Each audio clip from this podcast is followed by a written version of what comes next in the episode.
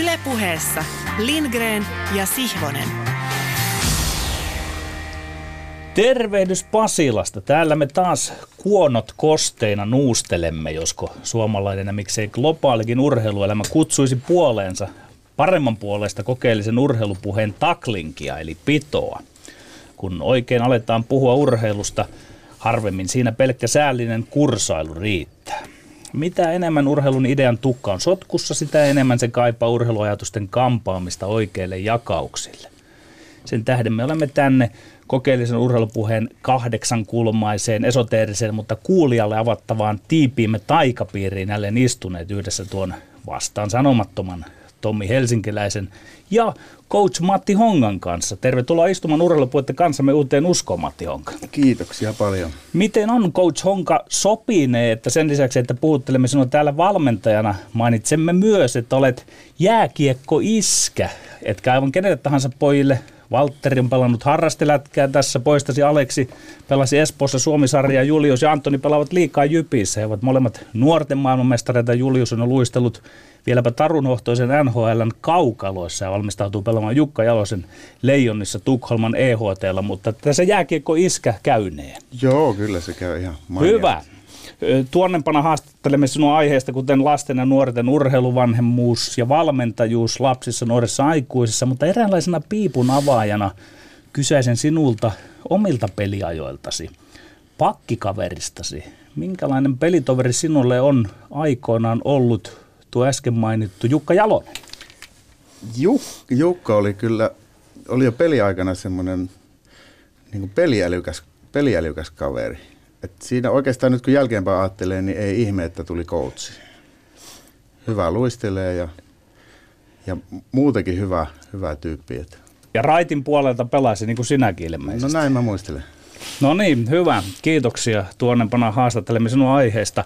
Mutta kiitos. Nyt voit alkaa vetää tällä välin väittelytuomarin paitaa yllesi. Se on seuraava tehtäväsi, mutta sitä ennen voit yhtä korvaa kuulijan kanssa kuunnella, mitä me näissä juontokolumneissamme pakisemme tuon sänkykamarikatseisen Lindgrenin kanssa. Ja minä ensin. Valmentajat on nostettu urheilun mitu-hengessä tikunnokkaan mediassa ja muussakin keskustelussa. Totta kai minä olen sen kurisena esiintynyt ja ollut, että olen yhäti valmentajien puolella. Siis edistän taas sitäkin asiaa. Oivalsin, minullehan maksetaan urheilun ajattelemisesta, on siinäkin muuten ammatti.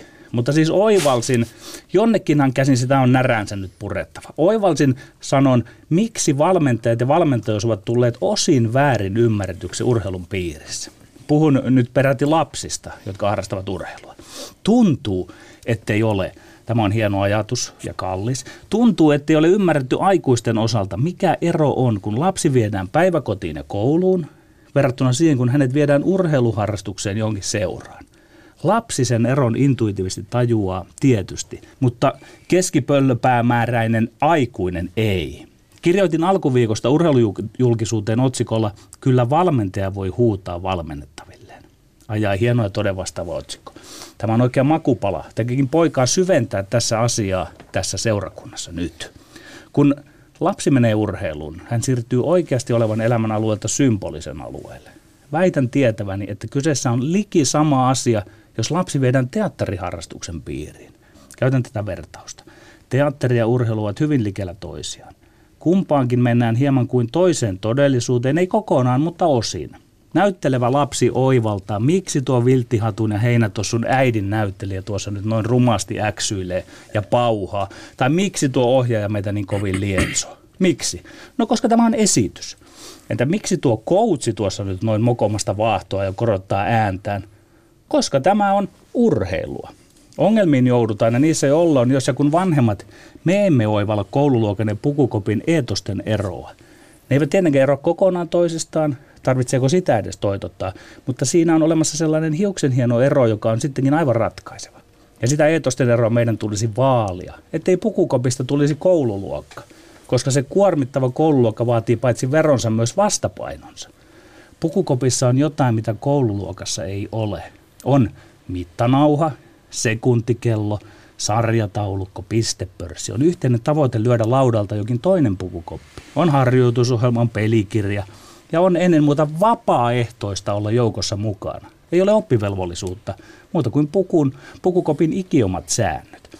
Ja sitten pukukopin kokeet päättyvät aina voittoon tai tappioon, tavoiteltuun tai ei tavoiteltuun tulokseen. Joskus sen pukukopin joutuu tai oikeammin saa vaihtaa toiseen pukukoppiin, jos taidot ei, ja innostus eivät riitä. Mutta voi käydä myös niin, että on lupa vaihtaa pukukoppia edistyneempien pukukopin puolelle. Ja ole, molemmissa tapauksissa törmää siihen omaan pohdiskeluun, että kun vaihtaa pukukoppia, siinä jää myös kaverit sinne vanhaan pukukoppiin. Ja sitten sitä koko pukukoppia johtaa vuosien varrella mitä erikoisimmat persoonat. Niillä on kaikilla hieman eri konstit, eri tavoitteet ja tavat. Niitä kutsutaan valmentajiksi. Arvelen, että lasten silmin opet ovat jotenkin tasalaatuisempia. Onhan heillä se koulutuskin ja koulun raamit, mutta nuo coachit, ne ovat ihanan sekalaista seurakuntaa. Persoonia, ajattelevat lapset. Vaan täälläkin pukukopissa on erikoisia tyyppejä. Me. Olemme. Lindgren. Ja Sihvonen. Hyvin erikoisia tyyppejä, kyllä. No, aika erikoisia ja eri, erilaisia tyyppejä kyllä mielestäni oli myöskin koulun opettajat oman, oman oppiurani aikana ainakin. Muistan Olisiko sieltä monel, monenlaista coachit sitten kuitenkin? Monenlaista persoonaa. Se voi olla, koska minulla ei ole niin paljon kokemusta coacheista ja, ja tota, junioriurheilusta. No, ää, tämä aihe on ja jatkuu varmasti meidän keskustelussa myöskin myöhemmin, kun puhutaan vielä vähän siitä, että mitä se junioriurheilu ja se valmentaminen, varsinkin nuorten, lasten ja nuorten valmentaminen on. Tällä viikolla on ollut vähän surumieliset tunnelmat urheilumaailmassa. Kobe Bryant, Los Angeles Lakersin legenda, menehtyi viime sunnuntaina helikopterionnettomuudessa, jossa kuoli myöskin hänen 13-vuotias tyttärensä, myöskin junioriurheilija, hyvin lupaava sellainen koripalloilija ja, ja seitsemän muuta ihmistä. Sain tämän viestin itse sunnuntai-iltana seistessäni supermarketin vihanneshyllyjen välissä ja, ja tota, se sai aikaan semmoisen totaalisen hämmennyksen tietysti, että miten tämä on mahdollista. Eihän tällaista voi tapahtua. Se on tietysti järkyttävä ja käsittämätön uutinen, mutta ähm, on ollut paljon hyvin mielenkiintoisia keskusteluja, mitä se on synnyttänyt sekä median että ehkä urheilumaailman tavoista myöskin toimia ja erilaisista mekanismeista, joita, joita urheilumaailmassa vallitsee. Ja, ja haluaisin muutamaan niistä nyt tässä puuttua. Ensinnäkin äh, tämän uutisscoopin Kobe Bryantin kuolemasta sai, sai viihdesivusto TMZ, joka oli itse asiassa pitkään tai jonkin aikaa silloin sunnuntai-iltana ainoa lähde ja sitä lainattiin hyvin nopeasti. Myöskin Suomessa, kun tämä uutinen levisi äh, suomenkieliseen mediaan. Ja esimerkiksi Ilta-Sanomat taisi julkistaa tiedon paljon ennen kuin suurimmassa osassa yhdysvaltalaisia isoja mediayhtiöitä oli vielä yhtään mitään Kobe Bryantin kuolemasta. Tätä TMZin toimintaa kritisoitiin muun muassa Los Angelesin viranomaisten suunnalta siitä, että, että tieto julkistettiin ennen kuin uhrien omaisille oli edes ehditty ilmoittaa mitä paheksuttiin syvästi, mutta sitten taas toisaalta on, on kuunnellut keskusteluja, joissa, joissa on pohdittu sitä, että onko tänä päivänä itse asiassa mahdollista, että mikään yksittäinen media, mikään tiedotusväline näin ison uutisen tietoon saadessaan voisi sitä tietoa juurikaan läht, niin kuin pimittää. Et se on enemmän ehkä sitten, onko kyse sitten enemmän viranomaisten epäonnistumisesta, jos ei ole nopeasti onnistuttu saamaan, saamaan tietoa omaisille. Me eletään nopean uutisinformaation aikaa ja, ja huomasin itsekin sitten, että hyvin pian tämän TMC-uutisoinnin jälkeen luotettavat toimittajalähteet esimerkiksi Twitterissä tunnetut koripallotoimittajat olivat myöskin ehtineet vahvistaa viranomaisilta ja läheisiltä saamiensa tietojen jälkeen, että, että Kobe Bryant oli, oli todella menehtynyt. No Bryant oli, hän oli monella tapaa hyvin kiehtova hahmo, jonka viisi NBA-mestaruutta, kolme perättäistä, kaksi olympiakultaa on, on poikkeuksellisia saavutuksia, jotka jää koriksen historiaan ja on kuunnellut aika paljon lukuisia podcasteja, keskusteluja ja lukenut artikkeleita Bryantista ja hänen perinnöstään sekä urheilijana että ihmisenä. Yksi mielenkiintoisimmista seikoista Kobe Bryantissa joukkueurheilun supertähtenä oli, oli hänen kiistaton ja tunnustettu itsekkyytensä. Sitä on kuvattu jopa eräänlaiseksi kusipäisyydeksi, käytetty ihan näitä sanoja sekä hänen pelitoveriensa että, että vastustajiensa toimesta. Ja tämä on varmaan jonkinlainen edellytys urheilun supertähteydelle, vahva, voimakas itsekkyys ja, ja, ja sellainen, että ei välttämättä niin kauheasti piitata muiden tunteista. Ähm, Rolling Stone-lehti muun muassa otsikoi juttunsa Kobe Bryantin jäähyväisottelusta aikanaan näin. The NBA's all-time asshole says goodbye, eli NBAn kaikkien aikojen kusipää jättää jäähyväiset näin vapaasti suomennettuna. Mielenkiintoista oli törmätä vuodelta 2012 tällaisen tekstin, jossa Bryant itse kirjoitti Facebook-sivullaan näin. Haluan mieluummin, että minut, minua pidetään voittajana kuin hyvänä joukkuetoverina. Olisi mukavaa, jos nämä ominaisuudet kulkisivat käsi kädessä, mutta se ei vain ole todellisuutta. No kuoleman jälkeen kukaan meistä ei voi suuremmin enää vaikuttaa siihen, millaisena meidät muistetaan, ja, ja tähän väliin tulvahti sitten mieleen muistikuva toisesta tällä viikolla aivan äskettäin kuolleesta suurmiehestä Jörn Donnerista, jolta joskus muistelen, että aikanaan kysyttiin yhteishaastattelussa näyttelijä Minna Haapkylän kanssa, että mistä, hän, mistä he, heiltä molemmilta kysyttiin sama kysymys, mistä heidät he toivovat, että heidät muistettaisiin kuoleman jälkeen. Haapkylä antoi oman vastauksensa. Ja tämä on nyt täysin oman muistinvarainen lainaus Donnerin vastauksesta samaan kysymykseen, joka kuului suurin piirtein näin. Ei se minua kiinnosta pätkääkään, minähän olen kuollut.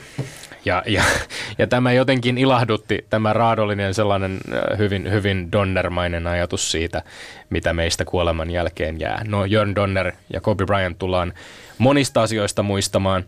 Yksi teema Kobe Bryantin ympärille, joka muistuttaa paljon esimerkiksi Matti Nykäsen ympärillä meillä käytyä keskustelua on liittynyt myöskin Bryantiin kohdistuneisiin raiskaussyytöksiin, rikossyytteisiin tapahtumiin koloradolaisessa hotellissa kesällä 2003. Ja tästä tapauksesta on äärimmäisen mielenkiintoinen artikkeli osoitteessa thedailybeast.com otsikolla Kobe Bryant's Disturbing Rape Case, jota voin suositella, mikäli aihe kiinnostaa. Ja totean nyt vielä lopuksi lyhyesti, että mä koen itse tär- äärimmäisen tärkeäksi, ettei kuoleman jälkeen suurimpien starojenkaan kohdalla vaiettaisi näistä elämän synkemmistä puolista, vaan pyrittäisiin myöskin luomaan mahdollisimman rehellinen kokonaiskuva. Se ei myöskään estä ketään suremasta tai tuntemasta empatiaa tällaisessa tilanteessa, jossa, jossa ihailtu ja, ja paljon urheilun ystäville antanut koripallon supertähti näin traagisesti nuorena menehtyy vain 41-vuotiaana. Mutta se Kobe Bryantista, hänen kilpailuhenkeään, ehkä me omalla tavalla me yritämme nyt seuraavaksi sitten kanavoida sitä kilpailullisuutta ja sitä, sitä voimakasta voiton tahtoa, joka Kobe Bryantilla oli, kun lähdemme tämän viikon väittelyihin. Kauden kokonaistilanne on mitä on, ei siitä sen enempää, rekennataan sitten väittelyiden jälkeen taas. Mutta tässä ovat tämän viikon aiheet. Ensimmäinen aihe. Jääkiekkoliiton huippurheilujohtajalla Rauli Urama arvioi nuorten leijonien suoritusta vuodenvaihteen MM-kisoissa seuraavasti. Onnistuimme kaikissa prosesseissa, mitä on taustalla. Joukkuepelaajat ja valmennus onnistuivat erinomaisesti siinä hengessä, millä joukkue pelasi. Pitääkö Uraman ja liiton analyysi Raimo Helmisen valmentavan joukkueen suorituksista paikkansa kyllä vai ei? Kaksi. Entisen NBA-tähden Kobe Bryantin traaginen kuolema helikopterionnettomuudessa on ollut kuluneen viikon isoin urheiluutinen.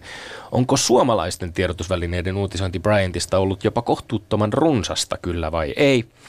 Ja kolmas aihe, Suomen futsalmaajoukkueen kroatialaisen päävalmentajan Miko Marticin mukaan suomalaiset pelaajat ovat liian kilttejä ja pelaajien tulisi käyttää kaikkia mahdollisia keinoja peleissä voittaakseen. Ovatko lainausmerkeissä kaikki keinot futsalissa ja ylipäätään urheilussa tarpeen, kyllä vai ei? Ai että, siellä hihoja kääritään, kuten tyyliin kuuluu. en tiedä kuuluuko.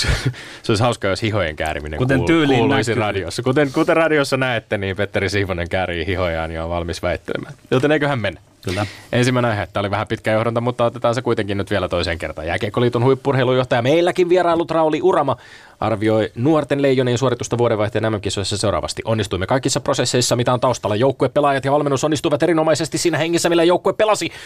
Pitääkö Uraman ja liiton analyysi Raimo Helmisen valmentaman joukkueen suorituksista paikkansa, kyllä vai ei? Ei pidä. Ja joka tapauksessa Uraman analyysi on sellaista munkkilatina, että siitä saa selvää johtavista ammattilaisistakin vain kourallinen. Olen lätkätoimittajista ainoa, joka kuuluu siihen porukkaan. Sari Sirki ja Jarva Ylellä haastatteli ja Urama puheli.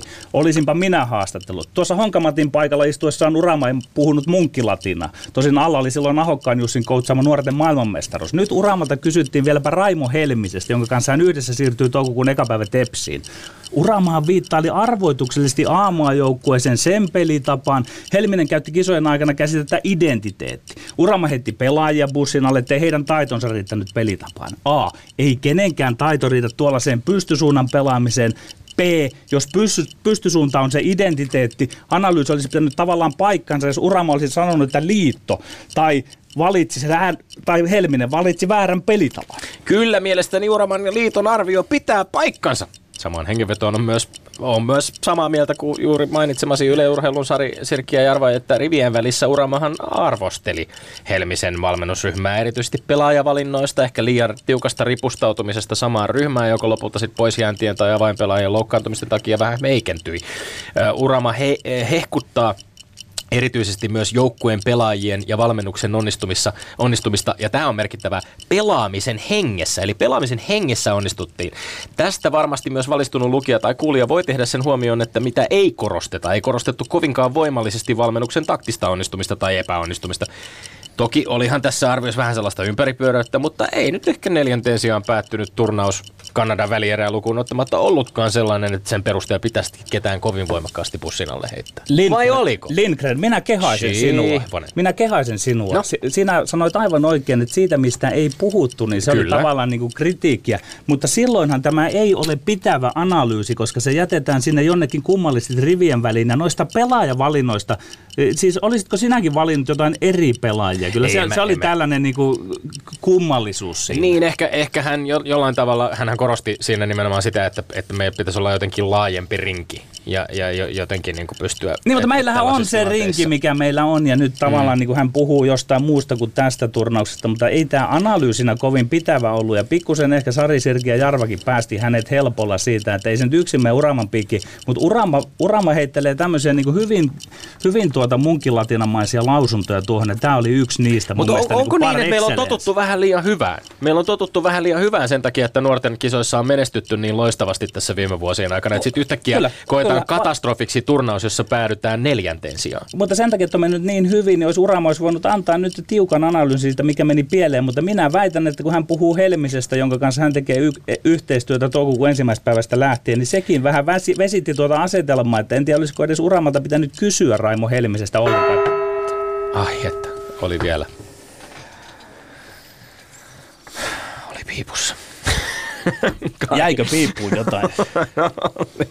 Po- Posket olivat pullolla, mutta eivät tästä, ehtineet voi joku, tästä, ulos. tästä voi joku vetää herneen enää, ei saa mainita, että jäi jotain piippuun. Sekin, mielestä- sekin on jo ehkä Tomi, tuomarin Tomi, mun mielestä on hyvä tässä, että vähän rupatellaan näin, niin tuomari ehtii siellä sillä välin valmiiksi ja Kyllä. sitten vasta hyökkäämme. Siitä vasta rauhassa käymme toiseen väittelyyn, joka kuuluu tällaisesta kysymyksestä. Entisen NBA-tähden Kobe Bryantin traaginen kuolema helikopterionnettomuudessa on ollut kuluvan viikon isoin urheiluuutinen. Onko suomalaisten tiedotusvälineiden uutisointi Bryantista ollut jopa kohtuuttoman runsasta, kyllä vai ei? Kyllä se on ollut kohtuuttoman runsasta. Otan tähän ammatillisen kannan. Jopa yli ja ohi Go Bryantin. Urheilumediat eivät luo kysyntää, vaan etsivät ja kerjäävät kysyntää. Klikkaukset ratkaisevat. Ja tämä ei ole vain urheilumedian ongelma. Samaan miinaan mennään, mennään liki kaikessa uutisjournalismissa ja siihen liittyvässä kommentoinnissa. Ensin hakattiin coach Mirjami Penttistä kaksi viikkoa ja sitten, kuten Pekka Holopainen sanoi hyvin, Go Bryant pelasti hänet. Muuten Penttistä ja lastenurheilun paljastuksia olisi jauhettu vielä tämä kuluvakin viikko. Urheilumediaan mahtuu kerralla vain yksi iso puheenaihe. Se on älyllistä laiskuutta ja laiskistaa lisää. Ihmisten kykyä kuluttaa mediaa, se kapenee ja kapenee. Yksi aihe kerrallaan kalutaan niin, että luu paistaa. Mä itse toteutin vastasyklistä pelikirjaa, niin en sanonut sanakaan hienosta pelaajasta Bryantista. Aloin urheilun miituusta isosti vasta, kun muut olivat jo vaikenemassa. Ja kirjoitin äskenkin puhuin yleistä parkua vastaan. Ei ole uutisointi ollut kohtuuttoman runsasta, se on ollut täysin odotetun runsasta. Tämän mittaluokan kansainvälisten supertähtien ollessa kyseessä tiedotusvälineet kaikkialla maailmassa toimii hyvin pitkälti samaan takaan, tapaan. Mitä shokeeraavampi, yllättävämpi uutinen, sitä enemmän siitä kirjoitetaan. Ja, ja tämä on mun mielestä se tärkeä huomio. Tässä eräällä tavalla median tehtäväksi muodostuu jo- jopa tietynlainen kriisihoito, kun ihmisille tarjotaan välineitä käsitellä sitä, mikä on niin sanotusti käsittämätöntä. Tapahtumien ra- raportointi ylittää myöskin uutisosastojen rajat, kun urheilutähdestä ei kirjoitetakaan pelkästään urheiluosastoon, mikä sekin tietysti lisää juttujen määrää. En ole ollut yllättynyt, mutta sen sijaan olen yllättynyt siitä, että sinä olet yllättynyt. Petteri. Minä en ole siitä yllättynyt, enkä provoso... Siitä en ole yllättynyt, Niin. että puhuit heti itsestäsi taas Ei, joo, ja, ja, ja minä sanon näin, ja minä en provosoidu siitä, että sinä tuolla rauhallisella äänellä nyt posmutat, kun johdat näitä neuvotteluja niin paljon. En provosoidu siitä, mutta hei, se kiinnostaa se kriisinhoito. Siis eihän kenenkään isä tai äiti tai veli tai sisko ole kuollut. Mi- mihin nyt on jotain kriisinhoitoa tarvittu? Vähättelet sä ihmisten surua tai reaktiota siihen, että ihmiset kokevat tällaisen niin kuin hätkähdyttävänä ja käsittämättömänä, että tällainen, tällainen en, tapahtuma en voi olla. yhtään Sehän on vähättele, ihan- mutta ja- se, että ja- media ottaisi tällaisen niin kuin kriisinhoidollisen Ei, se, se tehtävän on tuossa- lainausmerkeissä se kriisinhoito. Totta Hyvä, kai että siis media, että se on lainausmerkeissä. Totta kai on. Siis jollain tavalla media yrittää niin kuin selittää sitä, antaa mahdollisimman paljon informaatiota, mutta samaan aikaan myöskin jollain tavalla lohduttaa tuomalla esiin kaikkia näitä uranaikaisia saavutuksia, käydä läpi hänen peliään ja perintöään. Mutta Bryant oli viihdeikoni. Hän oli yksi pallolomaailman tunnetuimmista staroista ja sen takia tässä on niin kuin absurdia, No, on absurdia ajatella perustella sitä, että miten esimerkiksi se, että hän oli koripalloilija tai minkä paljon koripalloa Suomessa seurataan, meneekö tämä jotenkin liiallisuuksiin tämän yhden aiheen Ketkä tällaista ovat Tällaistakin keskustelua no, on Miten käyty. se tähän meidän, meidän väittelyyn liittyy? No minkä, mulle, ehkä mun pitää ostaa, ottaa jostain jotain järkevämpiä argumentteja siihen, että minkä takia tämä on mennyt liiallisuuksi, koska mä en ole kuullut sulta vielä yhtään sellaista. Yksi on sellainen, että miksi kaikki muu urheilu ikään kuin lakkaa olemasta, kun tapahtuu Ei jotain lakkaa, ei tällaista. tak- niin, ky- kyllä urheilu- mediassa ei, näyttää, että ei. lähes lakkaa olemasta. Höp- höpö, et, et se yksi aihe kerrallaan aina kalutaan läpi, ja tämä on se minun kärkiargumenttini, mihin sinä et tunnu pystyvän mitään. Niin sä sanoit, että kerjätään kysyntää. Me- Kyllä, kyllä. Kerjäävät Niin, kysyntää. niin. Kerjäsinkö E- eikä minäkin muu- kysyntää nyt, kun puhuin alku...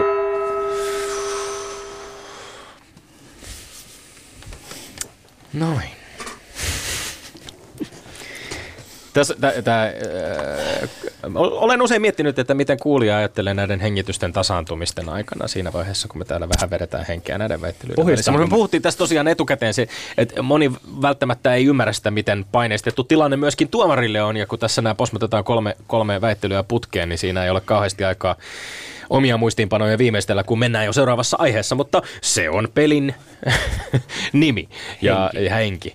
Ja nyt menemme kolmanteen aiheeseen ja kysymys siinä kuuluu näin. Suomen futsalmaajoukkueen kroatialaisen päävalmentajan Mikko Marticin mukaan suomalaiset pelaajat ovat liian kilttejä ja pelaajien tulisi käyttää kaikkia mahdollisia keinoja peleissä voittaakseen. Ovatko lainausmerkeissä kaikki keinot futsalissa ja ylipäätään urheilussa tarpeen kyllä vai ei? Kyllä, sekä futsaalissa erikseen että urheilussa yleensä, jos missä kaikki keinot eivät ole vain tarpeen, ne ovat jopa välttämättömiä. Esimerkiksi se Real Madridin Federico Valverdeiden taklaus Atletico Madridin Alvaro Morotaan oli aivan välttämätön. Se ratkaisi Espanjan supercupin. Sellaista on huippuurheilun kaikki keinot. Mikko Martix omat sanat ovat kaunista, kokeellista urheilupuhetta, kun hän sanoo, kaikki on sallittua, kunnes erotuomari toisin sanoo. Ja hän lisää, että futsaalissa on oltava älykäs ja otettava kaikki, mitä pelitilanne tarjoaa. Otettava kaikki, mitä pelitilanne tarjoaa, Tommi. Se voisi olla tämä meidän ohjelmammekin motto. Minä rakastaisin tuollaista valmentajaa ja olemmehan me kuulleet, että fiksu kapteeni Panu Autiokin sanoi, että Martits on parasta, mitä suomalaisella futsalilla on tapahtunut. Ollaan taas syvimmän mahdollisen urheiluymmärryksen äärellä, kun tajutaan, että otettava kaikki. On käytettävä ne kaikki keinot.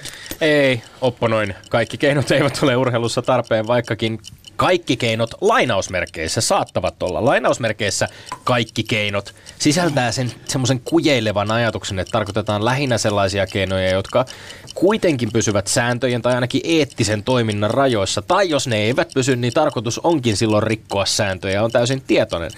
On muuten kiinnostavaa, että Mikko Martic haastaa julkisesti pelaajiaan liiasta kiltteydestä, etenkin kun samaan aikaan juuri eilen hänen valmentavansa miesten futsalmaajoukkue pelasi todennäköisesti parhaan pelinsä ikinä kaksi, kaksi tasapeliin päättyneessä MM-karsintattelussa Italiaa vastaan. Kenties Martic onkin päättänyt käyttää lainausmerkeissä kaikkia keinoja valmentamisessa saadakseen joukkueestaan parhaan irti. Sanoit kujeilevat keinot, mm. tai miten sanoitko? Minusta tuossa on nyt, saanko sanoa mikä sinulla on tässä kujeilevaa? Se, No. että et, et ota selkeästi kantaa nyt, ovatko kaikki keinot sallittuja vai eivät, vaan olet niiden hipsukoiden takana siellä, että ovat ja eivät ole. Koita nyt kakistaa ulos se, vai oletko minun kanssa samaa mieltä, että ne ovat sallittuja? No mä tiedän, Petteri, että sä tiedät, että tähän ei ole ihan yksiselitteistä vastausta, mutta minun vastaus on se, että minkä takia kaikki keinot eivät urheilussa ole ok, koska silloin, No fokus, silloin fokus on useimmiten ainoastaan voittamisessa, se ei ole pelin ja vastustajan kunnioittamisessa. Kaikki keinot Eikö päinvastoin? tavallaan Peli- siihen- kutsuu puoleensa kaikkia konsteja. Ne viittaa usein myöskin siihen, että etenkin itseään vahvempia vastustajaan vastaan ainoa tapa on jollain tasolla niin kuin rikkoa, häiritä ja pahimmillaan jopa vaan, pel- halventaa. ei vaan pelata vaikka pallokontrollia tai pelata näin, vaan kaikki konstituoittava No, tämähän on Elikkä kaikki tulkintaa. Me tehdään koko ajan si- omia sinähän- tulkintojamme siitä, mitä kaikki si- keinot si- tarkoittaa. elikkä- Sen eli- takia ne lainausmerkit. Si- sinä Petteri. heität nyt romukoppaan tämän Martitsin hienot ajatukset siitä, että on, on kaikki konstit on etsittävä ja on, on tehtävä kaikki, mitä se En pelitilanne, heitä, en heitä otettava kaikki, mitä... romukoppaan. En heitä lähes, romukoppaan, vaan lähes. tulkitsen sitä omalla tavalla. Esimerkiksi Marko Materazzi, Zidanin Zidanen tapaus, MM-finaalissa 2006. Mä iloitsin Italian maailmanmestaruus, mutta mä en ollut ito iloinen se- siitä, että se Materazzi... oli ulko, ulkourheilullinen lähes, ulkojalkapallollinen. Olihan se, miten niin? Sehän oli nimenomaan sitä balkanilaista mentaliteettia, jota Martitskin ajaa takana tässä, että ollaan vähän törkeitä, ollaan vähän kusipäisiä, josta hän puhuu. Joo, no, no niin, se on sitä Kobe Bryant. Mm. Niin. No niin, täällä päitä puistellaan. Äh, puistellaan päitä vielä tämän jenglen ajan ihan hetken. Ylepuheessa Lindgren ja Sihvonen. Matti Honka otsan hieromiseksi meni ja, ja, ja muistiinpanovälineet sauhua. Öö, Olet käsittääkseni kuunnellut jonkin verran Lindgrenin ja Sihvosen edesottamuksia sillä radiovastaanottimien äärellä tai kuulokkeet kyllä, kyllä. korvissasi, joten luotamme, että tiedät tehtävänannon ja luotamme sinuun, että sinä käyt haluamassasi järjestyksessä nämä kolme aihetta nyt läpi. Aivan, on kyllä nyt aivan pulassa. siis mä oon kuunnellut teidän kaikki lähetykset. Oho! Mulla on lauantaisin aina semmoinen rutiini, että mä menen pitkälle lenkille. Mä eka tunnin kuuntelen teidän lähetyksen ja sitten kun en enää jaksa kuunnella puhetta kenenkään, niin kuuntelen sitten sen bluesministeri. Mutta mä... Esa Kuloniemelle terveiset, mahtavaa. Kyllä, kyllä. Mä valmistauduin tähän, koska mä tiedän, että kuulijoiden mielestä tämä on tärkeä. Mä yritin olla niin kuin, tehdä kotiläksyni hyvin ja mä ajattelin sillä tavalla, että mä luokittelen teidät niin väittelijöinä sillä tavalla, mitkä minua miellyttää teidän piirteissä. Paljon on, paljon on miten voisi luokitella, mutta mun mielestä Petterin hyvä puoli on se, että sä oot väittelijänä semmoinen semmoinen pistäjä, semmoinen niin kuin, sä heität hy- kommentin, se ei, sen ei tarvi olla Tommin mikään heikko kohta, mutta kunhan se on joku vaan. Ja Tommi joutuu sitten vähän semmoiseen epätietoisuuden tilaan, joutuu vähän, joutuu vähän tuota hakemaan sanojaan, mutta sitten tulee semmoinen juttu, että jos sä teet sen liian pitkän, niin Tommi ehtii tuota, koota ajatuksensa. Ja pahin mahdollinen, tässä nyt ei tullut sitä, että Tommi sanoo, että, että saanko sanoa. Joo. Koska silloin on peli menetetty, koska kuulijalle tulee semmoinen, nyt se ei Sihvonen anna edes suuvuoroa. Mutta sitä ei tullut nyt tässä. Ho- sivuhuomioina, enkä, enkä kiinnitä tässä nyt mitään huomiota siihen, että kum, kummasta puhutaan tai kum, kumpi tässä positiossa on, mutta tämähän on usein nimenomaan poliittisissa väistely, väittelyissä tote, toteutuva tilanne, kun käydään poliittista debattia, niin. erilaisia paneelikeskusteluja televisiossa, niin tietty marttyyriys myöskin siitä, että jää muiden jyrän alle tai ei saa puheenvuoroa. Se on erittäin usein Älä nyt paljasta omaa pelikirjaa. okay, no. Mattihan sen ei, jo paljasti. Ei, ei, mä en välttämättä no, allekirjoita sitä, että ei, tämä on kuul, kuullaanpas sinun, minun ominaisuus. Kuullaanpas nyt sinun pelikirjaa. No, minun, minun, mielestä, minun mielestä Tommi on väittelijänä vähän semmoinen arrogantti, ei röyhkeä, mutta vähän semmoinen, semmoinen että itse asiassa Petteri sä et tiedä, mistä sä puhut ja vähän nonsoleeraava. Se on mun mielestä hyvä piirre. Niin kuin Petterin tämä. Mutta sitten mä en löydä täältä, niin kuin mä yritin etsiä täältä väittelystä muutamasta kohtaa, mitkä ratkaisi tämän koko peli. Mm. Joo. No tämä ensimmäinen, tämähän ei ollut väittely, vaan tämä oli keskustelu. Sillä tavalla huonoa peliä molemmilta. Mm. Mm. Mä en saanut oikein eroa siinä. Mutta kyllä mä ehkä, tämä nyt menee ihan niin kuin nyansseihin – Kyllä mä käännyn tässä Tommin puoleen. Öö, tuohon sisältöön mä en halua puuttua, mutta sä ehkä olit siinä omassa tyylissäsi vähän niin kuin, ei, ei tullut, Petteriltä ei tullut semmoista, Petterin tämä alku, kun teillä on tämä niin kuin jaettu kahteen, että mm. alkupuheenvuoro, mm. se oli parempi. mutta sitten tämä, se jäi vähän tähän niin kuin, Jatko. Niin, se meni vähän, paukut meni siihen. Että jos tästä ekasta menee... Eli Uramassa ja Jääkiekkoliitosta ja, ja nuorista leijonista puhuttaessa. Siis Sisällöllisesti siis voidaan kyllä jutella siitä, mutta, mutta tuota... Ne. No ei, se, ei, se, ei, se, se ei, ei, ei, retorikkohan tässä. Siinä voi olla tiettyä, siinä voi olla tiettyä hankaluutta. Tietysti tässä keskustelussa ja on totta kai niin kuin liiton, ehkä jos sen, sen mikä, mikä tuli vielä itselläni mieleen tässä, tässä tota väittelyn tauottua, on se, että, että tällaiset, kun liitossa huippurheilujohtajat tavallaan arvioivat itse itseään ja, ja ovat osana sitä, sitä tota, toimijaa, jonka toimintaa arvioidaan, niin aika harvoin silloin kovinkaan viiltävää kritiikkiä omia kohtaan kuullaan ur- urheilupuheen julkisuudessa. Mutta se mikä siinä on, että yllättävän tärkeä asia on 20 lätkäturnaus Joo. Suomessa. No, on noussut aikamoiseen arvoon. Niin. Mm. Ja mulla tietysti, kun oma poika pelasi siellä, niin mulla on itsellä semmoinen, kun mä oon, on ollut niin kuin seurannut ja jutellut Antonin kanssa, niin semmoinen vähän haikeus, että nyt se junnu maajoukkueen ura loppui ja se oli niin kuin pojille semmoinen, semmoinen viimeinen. Pitkä leijona Niin, polku. että mulle ehkä se on niin kuin se, se vähän niin kuin tärkeämpi asia kuin se, miten se loppujen lopuksi meni. Totta kai olisi ollut kiva, kun olisi tullut mitali. Joo, ja itse asiassa pelaajatkinhan tuo siinä mm. niin kuin ennen viimeisiä pelejä esiin sen, että nämä on nyt aivan näitä. Viimeisiä hetkiä nyt sitten olla yhdessä ja on oltu neljä, viisi, kuusikin vuotta yhdessä. Ja se varmaan pitää paikkansa, että hyvässä, hyvä henki on ollut jengissä. Mutta sitten tämä seuraava, mm. Kobe. et sillä, sillä tavalla niin kuin,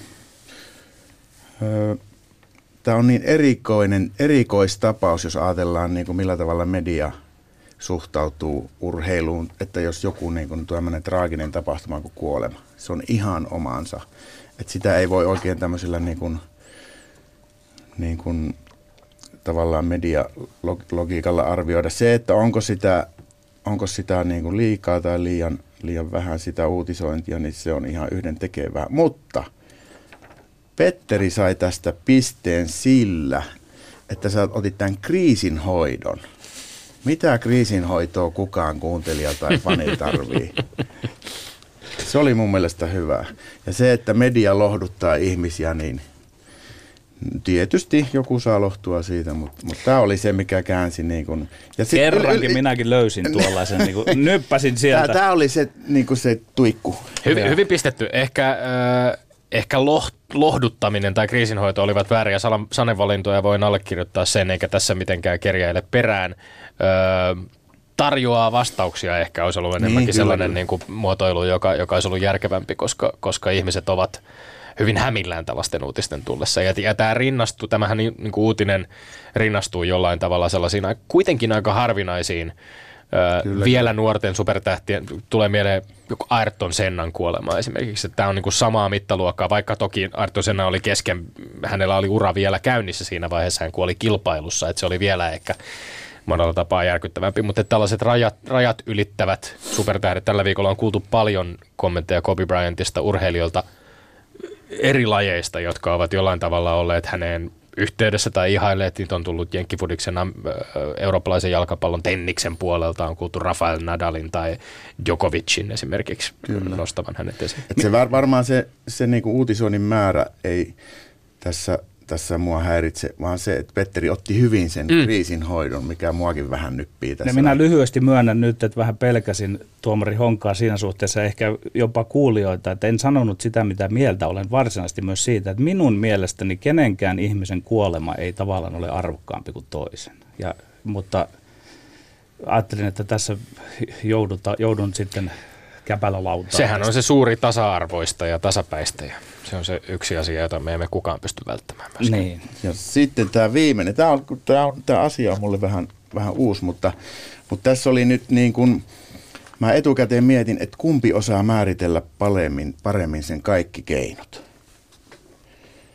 Ja kumpikaan ei oikein osannut määritellä sitä. mutta, mutta tuota, sitten mä mietin, että no, minkälaisia, minkälaisia tuota, sanavalintoja on, niin Petteri voitti tämän oh! sillä, että sä tuota, sanoit, se oli mun mielestä huvi, että sä Tommi piiloudut noiden hipsukoiden taakse. ai ai ai, pienissä mennään tämä, nyt. mahtavaa. T- tämä pikku tuikku niin, niin, niin tuota, ratkaisi tämän. Mä luulin, että oltiin, oltiin tässä jossain hipsteriyden äärellä, kun puhuttiin hipsukoista, mutta se ei ollutkaan se, vaan se oli hipsukoista, puhuttiin nimenomaan lainausmerkkien osat lainausmerkit olivat siis näitä hipsukoita. Tuossa Lindgren on muuten myös taitava joskus, että hän ei ehkä välttämättä ota kantaa. Nyt siinä oli ne hipsukan, hipsukan verran nyt se maksoi tällä Olen iloinen siitä, että Panu Autio, joka meidän pitää saada jossain vaiheessa uudestaan kylään, hän oli joskus alkuaikoina täällä äh, meillä vieraana yhdessä lähetyksessä, äh, mutta tota, jonka sinäkin mainitsit, futsal, suomalainen futsal-maajoukkueen legenda ja, ja tota, äh, Marticin joukkue tosiaan eilen onnistui valtavaan urotekoon pelatessaan 2-2 tasapelin MM-karsinoissa. Toivotamme futsalmaan joukkueelle menestystä näiden karsintojen jatkossakin siinä on taas uusi, yksi uusi pallolulaji, jossa Suomi on onnistunut varsinkin juuri Miko, Miko Marticin alaisuudessa nostamaan tasoa valtavasti ja, ja tota, on, on ollut hienoa nähdä futsalman joukkueen nousukiitoa. Onnea ja menestystä heille. Mutta joo, Petteri nyt ehkä sitten heijasti tätä Martitsin peräänkuulumat kuuluvaa, peräänkuuluttamaa fyysisyyttä ja, ja tota, balkanilaista mentaliteettia ja ehkä sitä mamba-mentaliteettia, josta Kobe Bryant puhui paremmin tänään, koska onnistui viemään voiton, että kaventaa näin ollen kokonaistilanteen 14-8. Täältä minä tulen. Sieltä sinä tulet ja täällä on vielä valtava määrä meillä lähetyksiä jäljellä kivään mittaan. Matti Honka, aivan parasta laatua ensiluokkaista tuomarointia kaikin puolin. Kiitokset siitä. Kiitos, kiitos. Ylepuheessa Lindgren ja Sihvonen. No niin, Matti Honka, sinä lätkäjätkä valmentaja ja lätkää pelanneiden tai pelaavien poikien Valterin, Aleksin, Juliuksen ja Antonin isä. Miten se prosessi menee? Sinä olet tästä jonkun verran puhunut muissa Twitterissä. Miten lapset ja nuoret saadaan rakastumaan, tai paremminkin, miten he itse rakastuvat, jos rakastuvat urheiluun? No se on tietysti, tietysti tuhannen täällä kysymys. Mutta ihan ensin mä korjaan yhden jutun. Valtteri myös on pelannut Suomisarjassa ja nämä Junnu-joukkueet läpi, kun Joo. puhuttiin harrastelätkästä. Mutta mm. se, että millä tavalla tuota... Pelaa nykyään harrastelätkää, joo, eikö kyllä, näin? Kyllä. Joo. Mutta millä tavalla lapset saa koukutettua urheiluun, niin se on niin laaja kysymys, että et, et se lähtee niin kuin, enemmän se lähtee meidän aikuisten asenteesta, millä tavalla me suhtaudutaan urheiluun, kilpailuun ja, ja siihen, että, että se on lapsille ihan luonnollista. Kilpailu on ihan luonnollinen. Kuka, ne kilpailee ihan, kuka on ensimmäisenä jonossa. Ihan kaikki lapset kilpailee siitä. Mutta millä tavalla me aikuiset sitten suhtaudutaan siihen, niin, niin mulla on vähän, tietysti kun mä puhun tästä asiasta, niin, niin tuota, se on vähän niin kuin 50-50. Mulla on valmentajakoulutus ja valmentajakokemusta kasvatusalan tutkinto ja kasvatustyötä tuota, työtä tehnyt ja sitten urheilijaperheen isä. Sitten toinen 50 prosenttia on vähän, mä myönnän tämmöistä niin kuin Veikko Huovis-tyyppistä havukka ajattelijaa. Mutta mun mielestä siinä on, on tämmöinen, että me aikuiset on laitettu vähän tämä lasten urheilu pilalle. Ensin me laitetaan se pilalle väärällä asenteella, vääränlaisella suhtautumisella, ei, ei tuota, osata suhtautua tarpeeksi rennosti ja sitten me tehdään siitä tutkimus ja sen tutkimuksen tuloksena on, että kielletään se urheilu ja kilpailu. Ja että lapset, eivät, lapset vastaavat, että ei, ei tämä kilpailu tässä ole niin tärkeää. Sekin siinä No sekin on siinä, että et, et kyllähän ne niin kuin, jos lapsilta menee kysymään, että, niin nehän vastaa monesti sillä tavalla, kun ne halu, äh, olettaa, että aikuinen haluaisi kuulla. Että se on hirveästi kiinni siitä, miten sitä asia, se asia kysytään. Mutta se, että millä tavalla niin kuin koukuttuu urheiluun, niin se on tämmöinen äh, tuhannen taalan kysymys. Ja mulla ei siihen ole minkäänlaista niin kuin, äh, varmaan niin kuin onko kellään semmoista gurumaista vastausta. Mutta se, että se se urhe, urheilun määrä ja se, se, että ollaan seuroissa ja kilpaillaan, niin siihen kun va, vanhemmat suhtautuisivat vähän rennommin ja valmentajat osais ohjata niitä lapsia sillä tavalla, että se, että millä, ta, millä tavalla suhtautuu tappioihin, millä tavalla suhtautuu siihen, että mä en ehkä mahukkaan tuohon meidän seura ykkösjoukkueeseen. Millä tavalla valmentajat ohjaa näitä, että kaikki urheiluurat – olipa se sitten NHL tai Suomisarja tai maakuntaviestitaso tai mikä tahansa, niin ne on arvokkaita. No tämä taso kysymys on juuri se, joka, joka, joka nousee silloin esiin. Itse, itse tätä keskustelua usein kun seuraan, niin tulee vähän turhautuminen siitä, että, että tuntuu, että puhutaan... Ää, lasten ja nuorten urheilemisesta puhuttaessa puhutaan niin monenlaisista urheilemisen kokemuksista, kyllä, että kyllä. niitä on mahdotonta vetää minkään yhden sateenvarjon alle, jossa me jollain tavalla määriteltäisiin, että minkälaista on esimerkiksi oikea valmentaminen. Me voidaan totta kai niin kuin asettaa sille monenlaisia kriteerejä, joista osa on sellaisia, että niiden pitää täyttyä sekä hyvinkin leikkimielisessä, kevyessä lasten urheilemisessa tai, tai, tai liikunnassa. Ja ne samat kriteerit pitää täyttyä myöskin ihan siellä niin kuin huipputasolla. Mutta sitten on paljon sellaisia asioita, jotka myöskin erottavat näitä tasoja, eikö vain? Kyllä, kyllä. Ja, sit, ja tästä ollaan, on, on, niin kuin puhuttu, että ei, että ei saa aloittaa liian kovaa harjoittelua liian aikaisin ja liian tosissaan. No ei, minusta aikuisten karjeenaminen ei, ei saisi olla semmoista, että se on liian totista.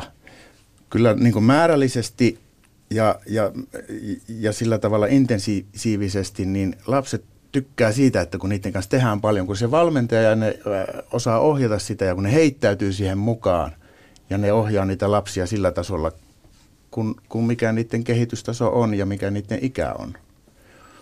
Mainitsit tuossa, että, että siitä vanhempien suhtautumisesta, vaikkapa kun tulee tappioita, mutta käännetään vähän sinne lasten, nuorten puolelle, kun tulee tappioita. Lapsen tai nuoren, nuoren suoritus ei ole toivottu tai ei tule peliaikaa.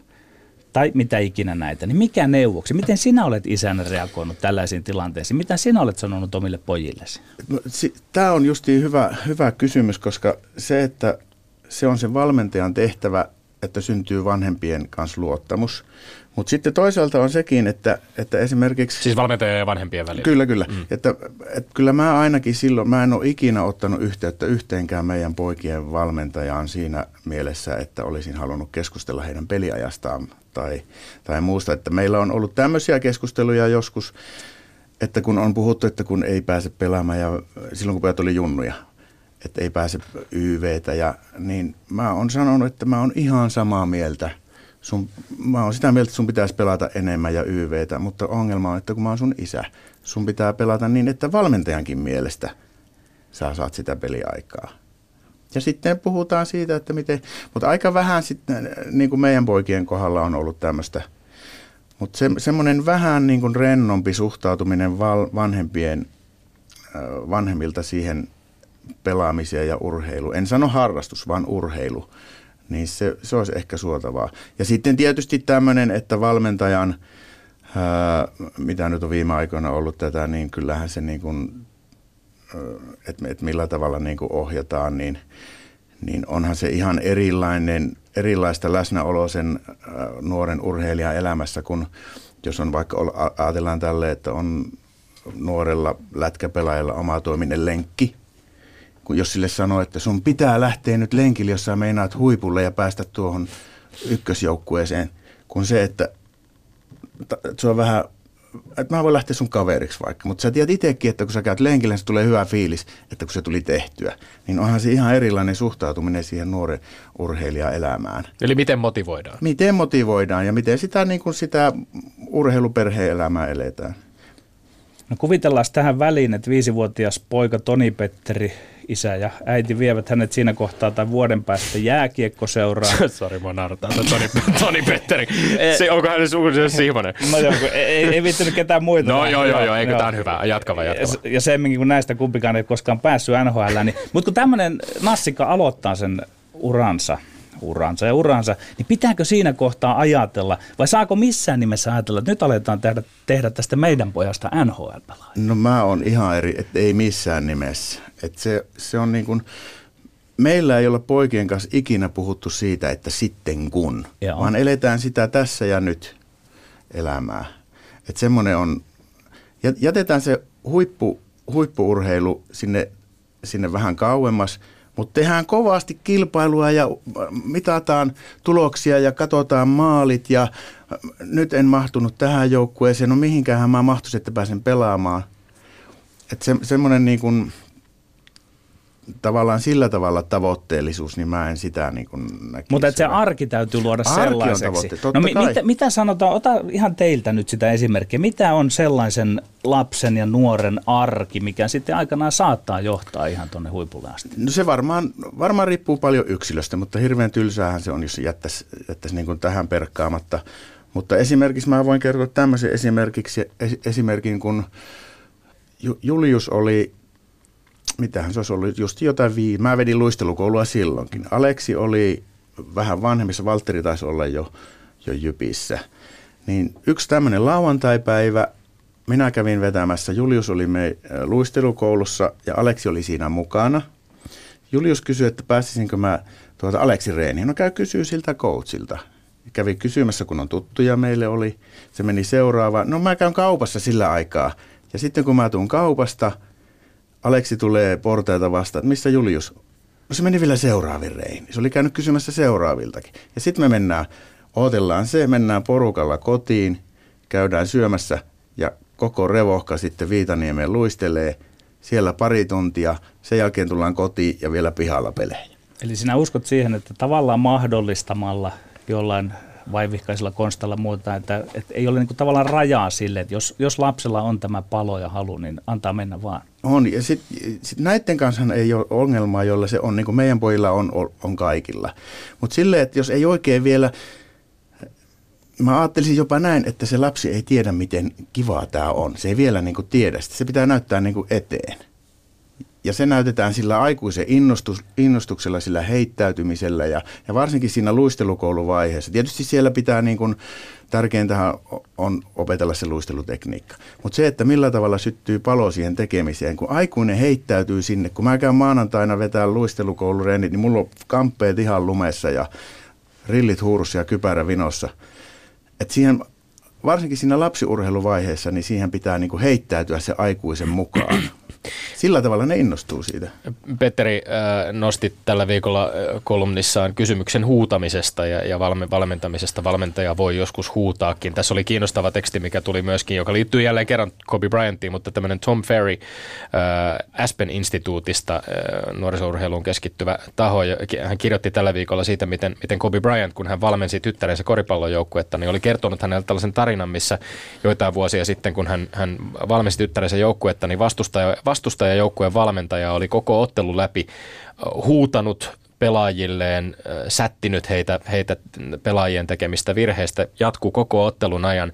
Ja, ja Kobe Bryantilla oli lopulta vähän niin kuin palannut hermot ja loppukättelyiden yhteydessä hän oli, hän oli tota, sanonut tälle valmentajalle, sanonut suoraan silmiin samalla Kobe Bryant-intensiteetillä, mikä hänellä ehkä peliuransa aikana oli, että, että jos sinä koskaan vielä käyttäydyt tolla tavalla samassa pelissä, jossa minä valmennan toisella puolella, niin sä joudut vastaamaan siitä minulle. Ja sitä sinä et halua tehdä. Tämä kysymys siitä, että miten, la, miten voimakasta kielenkäyttöä tai millaisella intensiteetillä valmennetaan nimenomaan lapsia ja nuoria. Se, se on mun mielestä yksi äärimmäisen vaikea kysymys tässä myöskin. Miten sinä isänä ja, ja myöskin nuoria valmentaneena ihmisenä tämän, tämän kysymyksen koet? No tämä on just se, että välttämättä se volyymi ei ole siinä, vaan se, että tämmöisellä ikävällä kohtelulla me ajetaan niitä lapsia pois siitä urheilun parista. Ei kukaan tykkää siitä, että jos sitä nolataan toisten nähden – ja, koska se, ja se ei tee siitä pelaajasta sen parempaa. Että mä oon kokenut tämän itse. Mä muistan, kun mä huusin kentälle, Piispasen Miitsu sanoi mulle, tuota, oli kouluttajana silloin sanoi, että Matti, älä huuda sinne kentälle, se poika tulee sun viereen kohta tuohon vaihtoaikaan. Sano sitten sille, ja aikaa muulle. Et kyllä se, se, on just mikä niin kuin ajaa, ajaa näitä, varsinkin tämmöiset lapset, jotka on jo koukuttunut, mm niin ne pysyy siinä. Mutta sitten jos me halutaan, halutaan saada semmoisia, jotka ei vielä tiedä, että tykkääkö ne tästä vaiko ei, niin semmoiset me saadaan niin kuin mukaan siihen, kun me kohdellaan niitä sillä tavalla, että niiltä vaaditaan. Se, että sä huudat, niin se ei ole vaatimista, vaan se on huutamista. Tietysti mäkin huudan tuolla, että kaikki kuulis. Ja mä oon sanonut mm. lapsille, että en, mä en ole vihainen, mutta mä huudan sen takia, että kaikki kuulee. Mutta se, että kilpaillaan ja tehdään paljon harjoitteita, niin sitä lapset jaksaa tehdä. Se, mihin ne kyllästyy, on se aikuisten väärä asenne siihen touhuun. Yle puhe. Matti Honka, miten suhtaudut siihen, että ää, kun aika usein sanotaan, ettei lapsesta tai edes 13-vuotiaasta voi vielä nähdä, että tuleeko tästä ja tästä huippua jossain lajissa. Miten sinä siihen suhtaudut ja mistä sinä näet? Vai näetkö sinä? No en, en, en mä kyllä sitä, ei sitä voi tietää. Tämä on justiin se hankala paikka sitten, että kun mietitään tämmöisiä tasoryhmiä ja siinä kohtaa vähän niin kuin edisty, edistyneempi kaveri, laji kuin laji, niin tietysti se on hyvä, että ne saa vastetta sille omalle kehittymiselleen vähän paremmin, parempien kanssa pelatessa. Mutta sitten sieltä, sieltä voi nousta sieltä, jotka pelaa vähän vähän niin kuin alemmalla tasolla. Ja ongelma on se, että meidän pitäisi niin kuin arvostaa sitä, niin kuin niitä kaikkia tasoja yhtä paljon, eikä nostaa esille näitä pik- pikkujunnuja, jotka on, jotka on ehkä kymmenvuotiaana tekee neljä maalia pelissä. Kyllä, kyllä.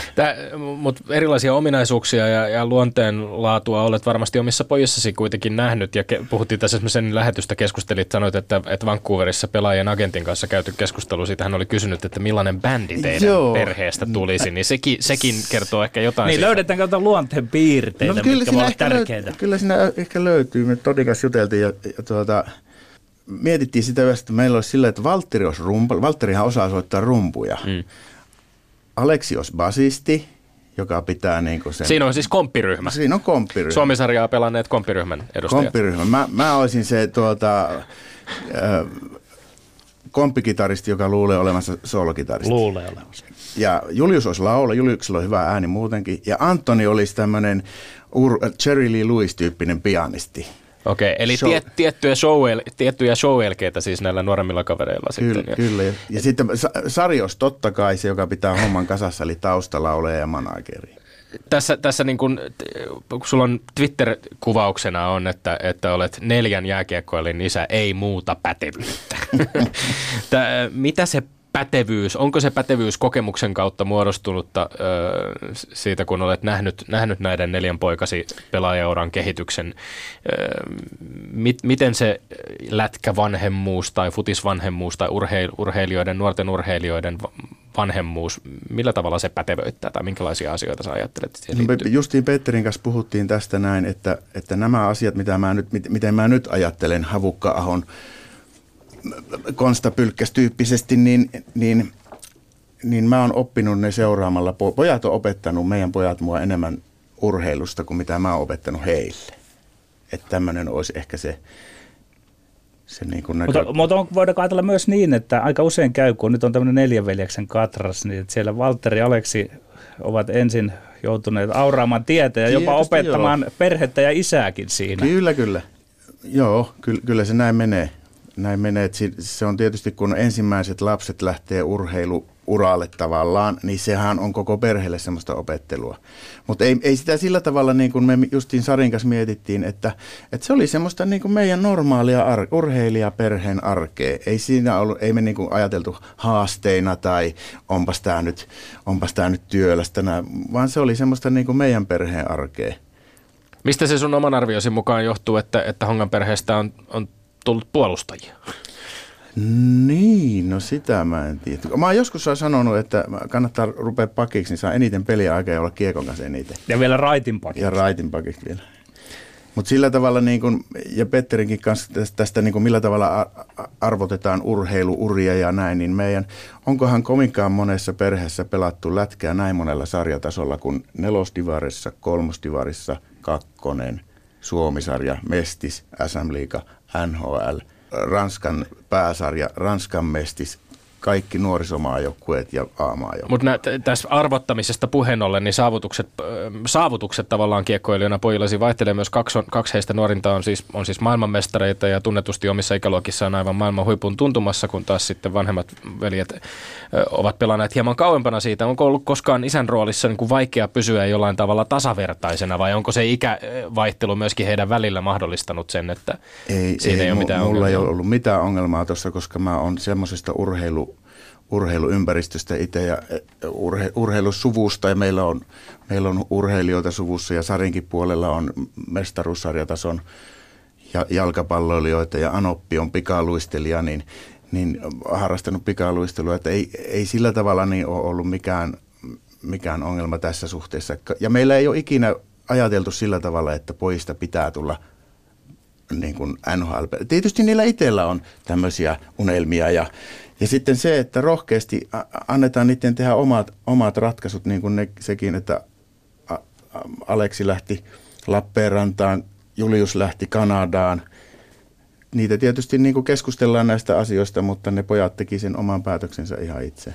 No tietämättä teidän taloudellisia resursseja vanhempina, mutta neljä lätkän pelaaja, eikö se ole aika kallis? No kallis tietysti, pieti ja lysti kaikkineen, että On, onhan se tietää, on niin ylipäätänsä, että lasten urheilu ja laji kuin laji, niin se on ihan posketonta, että ne on, se on niin kallista puuhaa, että siihen pitäisi joku, mulla ei ole mitään ratkaisua tähän näin, mutta, mutta se pitäisi olla ihan meidän yhteiskunnassa ihan ykkösasioita, että, että lasten ja nuorten urheilun kustannuksia pitäisi saada kyllä ihan reilusti alas.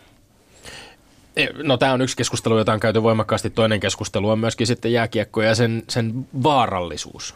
Päävammoista puhutaan paljon, puhutaan Kyllä, nykyjääkiekon luonteesta, siitä vauhdista, niistä ihan huipputasolla tapahtuvista päähän kohdistuneista iskusta. Ja se on varmaan semmoinen, mikä huolettaa myöskin hyvin monia jääkiekkoa harrastavia, tai jääkiekkoa harrastavien nuorten vanhempia. Niin ja Pasi Mustonen sanoo naisleijonin päävalmentaja, että häntä vähän pelottaa oman poikansa puolesta, kun pelaa siellä Ruotsissa ammatikseen. Miten, no, Matti, onko, onko sinua koskaan pelottanut? Kyllä, siis mä, mulla on melkein sormet ristissä po- koko ajan, kun mä katson poikien pelejä.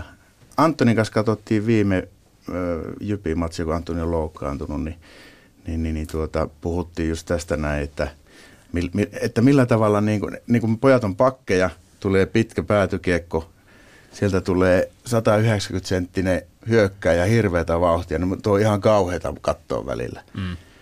Mutta hirveän taitavasti ne tulee sieltä, että et, et sillä, sillä tavalla niin kuin isänä tietysti katsoo tunteella sitä, että mitenköhän tuossa nyt käy. Onko heidän kautta, onko käyty keskusteluja paljon siitä, että miten he kokevat sen keskinäisen kunnioituksen pelaajien välillä? Onko, onko se riittävää tänä päivänä? Ei me kyllä tästä olla hirveästi juteltu, mutta sillä tavalla, että kyllä se, siinähän on monta monessa, että esimerkiksi viime, viime pelissä juteltiin Antonin kanssa, että, että jos pelaaja menee sillä tavalla tilanteisiin, että sen pää on sen laidan alapuolella, niin kyllä se vähän on oma vika, jos se rupeaa koliseen siellä. Että kyllä sillä tavalla niin kuin ei pitäisi asettaa itteensä huonoon tilaan. Mutta tietysti siinä on se, että jos kaveri tulee, niin voihan se jättää tekemättä. Mutta, mutta kyllä tämä on, tämä on kyllä niin kuin hankala, hankala kysymys, mutta kyllä mä olen sitä mieltä, että aina on loppuviimeksi vastuussa se, joka taklaa. No jossain vaiheessa kuvitellaan näin, että jos ei muuta niin, että sattuisi tulemaan sieltä lätkän pelaajat lapsen lapsi, niin vieläkö tohtisit hänet laittaa lätkään, että ei se niin, paljon, niin vaaralliseksi arvioisi, mutta ei ole mennyt. Ihan, ihan mikä urheilulaji tahansa, ja lätkä tietysti on, on sydäntä lähellä, niin se olisi aivan hienoa. Mutta tuota, siihen nyt on varmaan aikaa vielä. Että. Sitten jos otetaan vielä terävästi tämä lempikysymykseni siitä varhaista ja myöhäistä erikoistumisesta. Miten sinä koet sen tässä suomalaisessa urheilukeskustelussa, että, ja mitä on se monipuolisuus ja mitä monilajisuus ja näin. Ja tietysti jos käyt kiinni siihen vaikka omien poikiesi kautta. Mä, mä oon kyllä ihan sun kanssa samaa mieltä siitä, että laji, laji pitää valita tuota varhain. Mutta sitten vähän kritiikkiä, Petteri, että kun me puhutaan tämmöisillä äänenpainoilla, että laji pitää valita varhain, jotta tulee huippu ja pitää reenata, jotta tulee huippu, niin mä pelkään, että tämä puheen parsi siirtyy niille vanhemmille ja suoraan samana niille lapsille. Että me, ja he ymmärtävät sen sitten se, liian kategorisesti. Se niin, että, että me ruvetaan puhumaan niin kuin lapsille tätä samaa kieltä samoilla, että laji pitää valita, valita josta, jotta susta tulisi huippu. Otan kritiikin vastaan. Lämmin kiitos mielenkiintoisesta keskustelusta Matti Honka ja onnea ja menestystä Juliukselle Antonille Jypissä ja pelaajauralla jatkossakin ja totta kai myöskin muille pojillesi myöskin. Kiitos kovasti. Ja sitten Tommi Lindgrenin maineenkaan terveiset. Ne lähtevät loppuun kannalaiselle jalkapalloilijalle Christine Sinclairille, josta tuli tällä viikolla eniten maajoukkueen maaleja tehnyt pelaaja maailmassa kautta aikojen 185 maalilla. 36-vuotias Sinclair ohitti Abby Wambahin edellisen ennätyksen tehdessään kaksi maalia St. Kitsia Nevisiä vastaan. Olympiakarsinoissa onnittelemme ja nostamme hattua. Korkealle me olemme Lindgren ja Sihvonen, pysykähän tyylikkäänä. Voidetta rakoon ja ruuvi kiinni. Ylepuheessa Lindgren ja Sihvonen.